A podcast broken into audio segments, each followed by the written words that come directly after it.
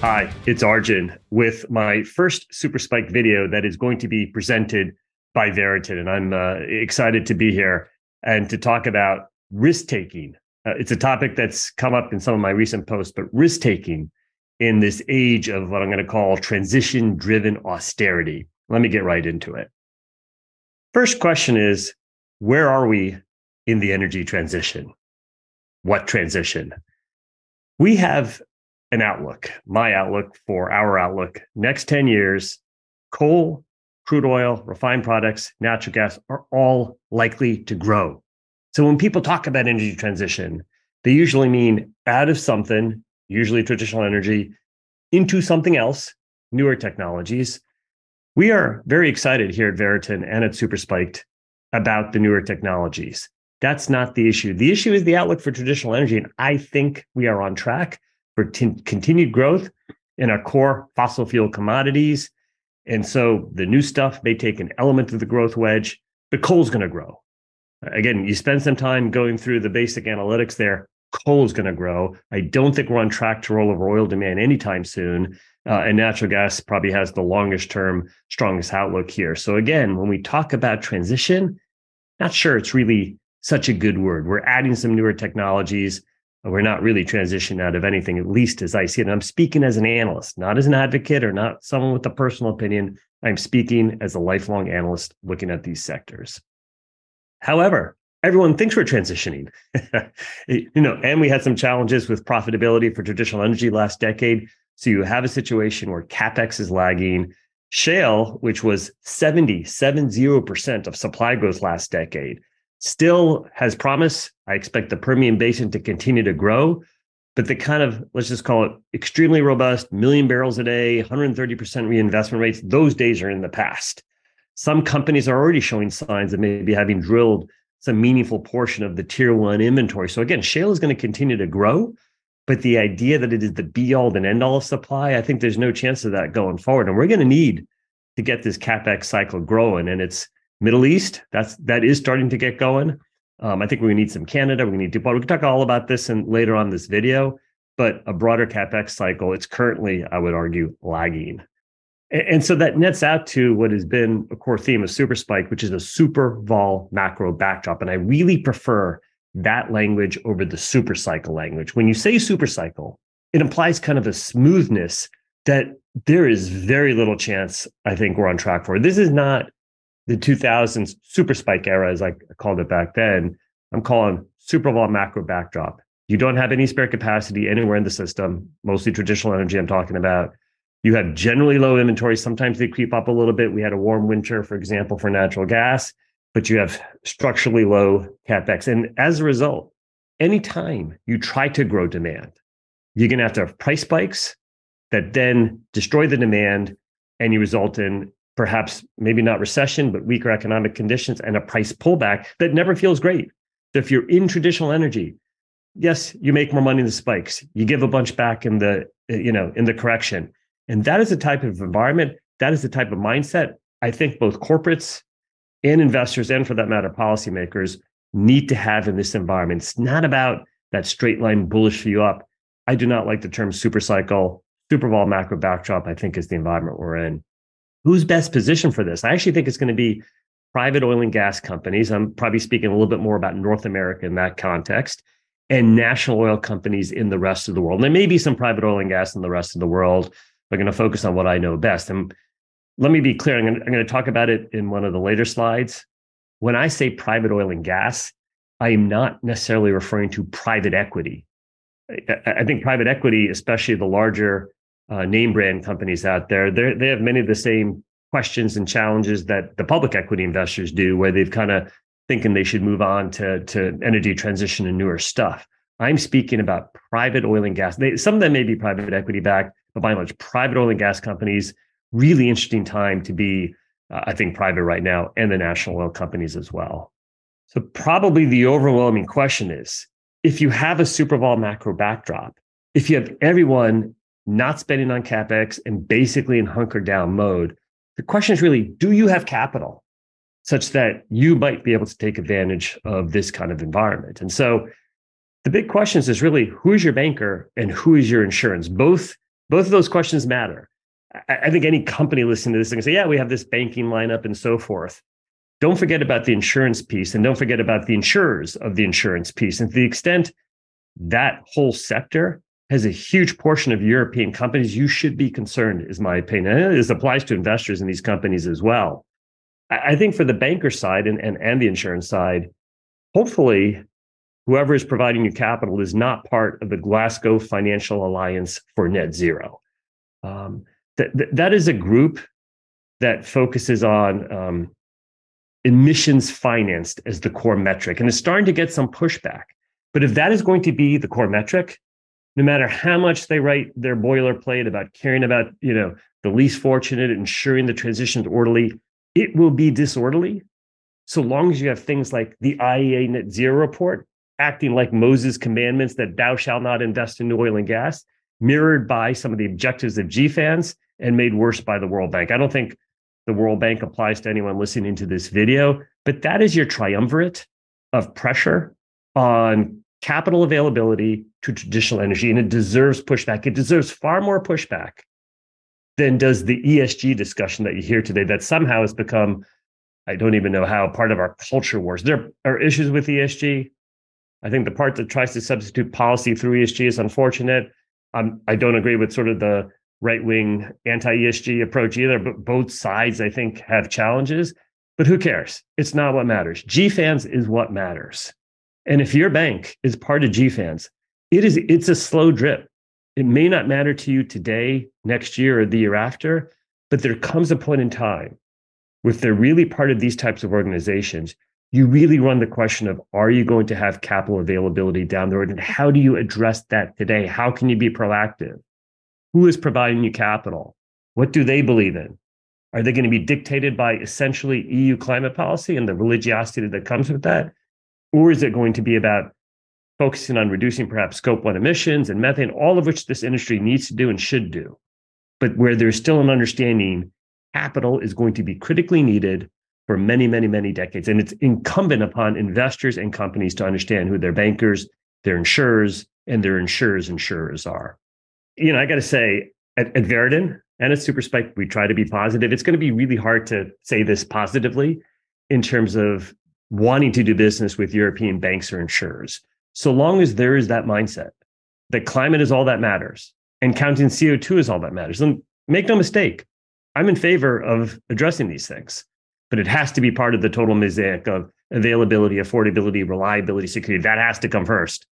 And then as we're doing that, where can we take steps to, for example, no longer flare or event methane into the atmosphere? What are the steps we can take to reduce scope 1 emissions for all companies in all sectors? But to the extent your exposure is to Europe and banks and insurers, again, if you're a company, if you're an investor, I think you really got to wonder whether you need to diversify your sources and in a major way. And to the extent more of the newer viewers are going to be US based and, in Texas and Oklahoma, again, I think you got to look at the second and third derivative effects of as European rules tighten, as the religiosity of climate tightens and clamps down on traditional fossil fuel, how do you ensure you have capital availability? Last little section there is a little bit tongue in cheek. I'm not going to comment on what Shell should do or not do, but I do think it's interesting.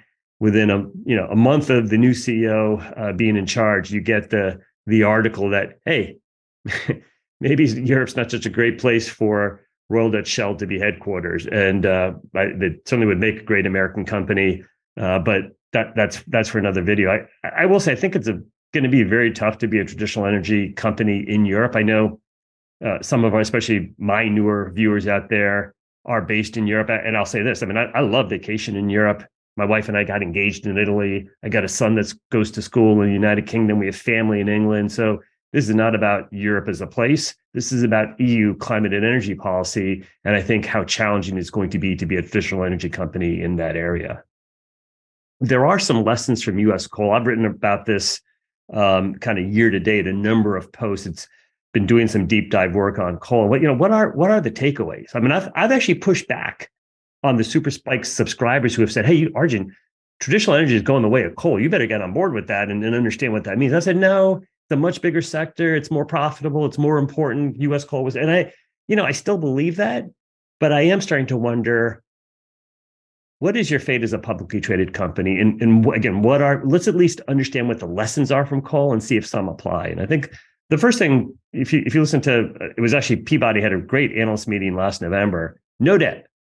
I have favored a fortress balance sheet, which I probably left a little ill-defined, is, and I think it implies a low level of debt.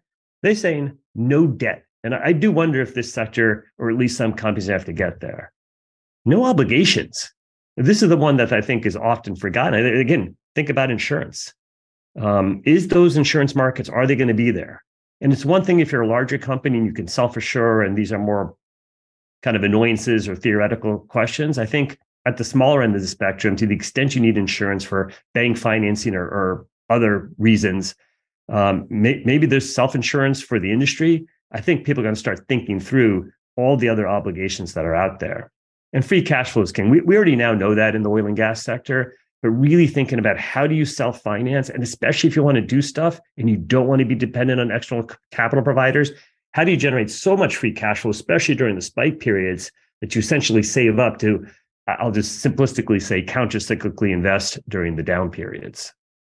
So oil and gas industry has historically been known as being risk takers. I think that term wildcatters fairly literal. And again, there's nothing I'm saying that says we're trying to get back to drill, baby, drill. What I am arguing for is some element of risk taking. Where has it gone? Where are the risk takers? It's not for everybody, but it's for some of you out there. And I think we'd like to see where that is.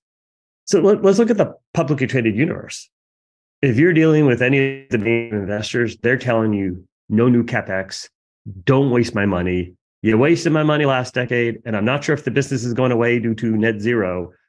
Don't waste my money. And I get that pressure. It's in part deserved. The returns were terrible last decade. I documented a 0% return on capital. Zero is a really low number. Got to be better. Okay? And nothing I'm saying, I do get some critique from my former investor friends. Hey, don't give these guys a green light to start spending money again. What are you doing, Arjun? And I say, listen, I'm not giving anyone a green light. I'm not in favor of drill, baby, drill. I'm not in favor of 130% reinvestment rates and all that came with it. I'm a return on capital person at heart. But to have sustainable returns, to be a going concern company, you're going to have to take some risk. And let's say that's not what your objective is. Like maybe you're a private company. There are going to be opportunities where everyone is in hunker down mode that I think are going to be interesting. And it's not going to be the public companies doing that because they're not allowed to. And really, no one's been willing to buck that trend. I get it. I lived in that world. It's going to create opportunity. And what I believe or know or think is that we are early in the cycle and we're set up for an extended supply-demand mismatch, which again, does not mean super cycle. If we don't have CapEx, it's going to be super vol. You're going to have price spikes followed by price busts. But there's still a fundamental mismatch. Coal is still growing. Who knew coal was going to still grow? Oil is going to grow, or at least try to grow this decade. And natural gas has got, 20 plus years, maybe more. I mean, whenever population growth rolls over of future demand growth. And so, again, there's going to be opportunities to take risk. If you're going to spend on CapEx, mega projects or M&A, it's got to be better to do it early in the cycle, not late in the cycle. If you have a group of investors, you have a group of corporates, what does everyone say? I cannot stand when people pro-cyclically invest. Don't invest with the cycle. We're at a time now where, again, most people are still in hunker down mode. It's got to be better to do it earlier in the cycle. And this is not a comment, again, for every company that's out there. It's really for best in class or folks where there might be a differential opportunity to take risk. And they're going to be different opportunities and different approaches for different companies. There's no one size fits all. Not everyone should be a risk taker. I wrote about it, I think, last note or the note before. Liquidation while you wait is certainly a viable strategy or should be the strategy for a bunch. I'm not talking about not generating free cash flow. I'm not talking about destroying your returns on capital. I'm just saying when you do that, right now, everyone's in a hunker down mode. You have a fighting chance to have a differential opportunity. I think the last main slide I wanted to go through would be thinking about who is best positioned. I'm going to highlight private oil and gas and the NOCs. And I think with the public companies, you got to have to ask yourself, what is the point? if you do not have superior access to capital, if investors are saying, I want no part of that sector, I'm going to put a really low multiple on you while you are publicly traded, and you do no longer have a premium valuation, you can't really do secondary offerings or IPOs or whatever. Maybe that'll come back. But for the time being, there is a little bit of a question of what's the point? Now, for the largest companies out there, it is meaningful to be a large portion of the S&P 500 or your equivalent international index. So for them, there is an irrelevance in the largest companies. I think there's a whole smattering of smaller and mid-sized companies where I'm not arguing that they should all go private. It's not going to be possible, I don't think, with capital availability today. But for those of you that are private oil and gas companies, I do think you really need to kind of dive into that checklist of, does it make sense to go public? There's some positives of being public, but today there are a whole bunch of negatives out there as well. And again, it's, to me, the number one question is, are you able to take risk? And do you have capital availability as a private company? If you do, what are you getting by being public? You're getting grief is what you're getting. There are lots of different ways to be a private oil and gas company. So when you're public, it's not formulaic, but there's, I think, more of a limit to what you can do. You kind of have to fall into one of these buckets. But let me do it by an example. Let's just say that you thought there were going to be price spikes. That's my personal view. And that there's some long life properties in some out of favor basin that you can buy at a very good price. Your required oil price is low. You're able to finance it and what have you. And you just see it as a reasonable risk reward, flat, low decline assets, not much in terms of maintenance. You get skewered doing this as a public company. Hey, you're going out of basin, you're wasting money, you're empire building, what have you. You think about public companies with price spikes. Your multiple's compressing, and then I as an investor have to sit there and wonder, am I going to get 50, 75, 100% it back in the variable dividend model? Whereas a private company, it's much clearer. How much do I want to save up? I'll dividend the rest, whatever the case may be. It's just one example. I don't know if that's a good example or not, but there's a number of things you don't get to do as a public company. Often relate to kind of unique risk-taking opportunities. This is not for every private company. This is just one example.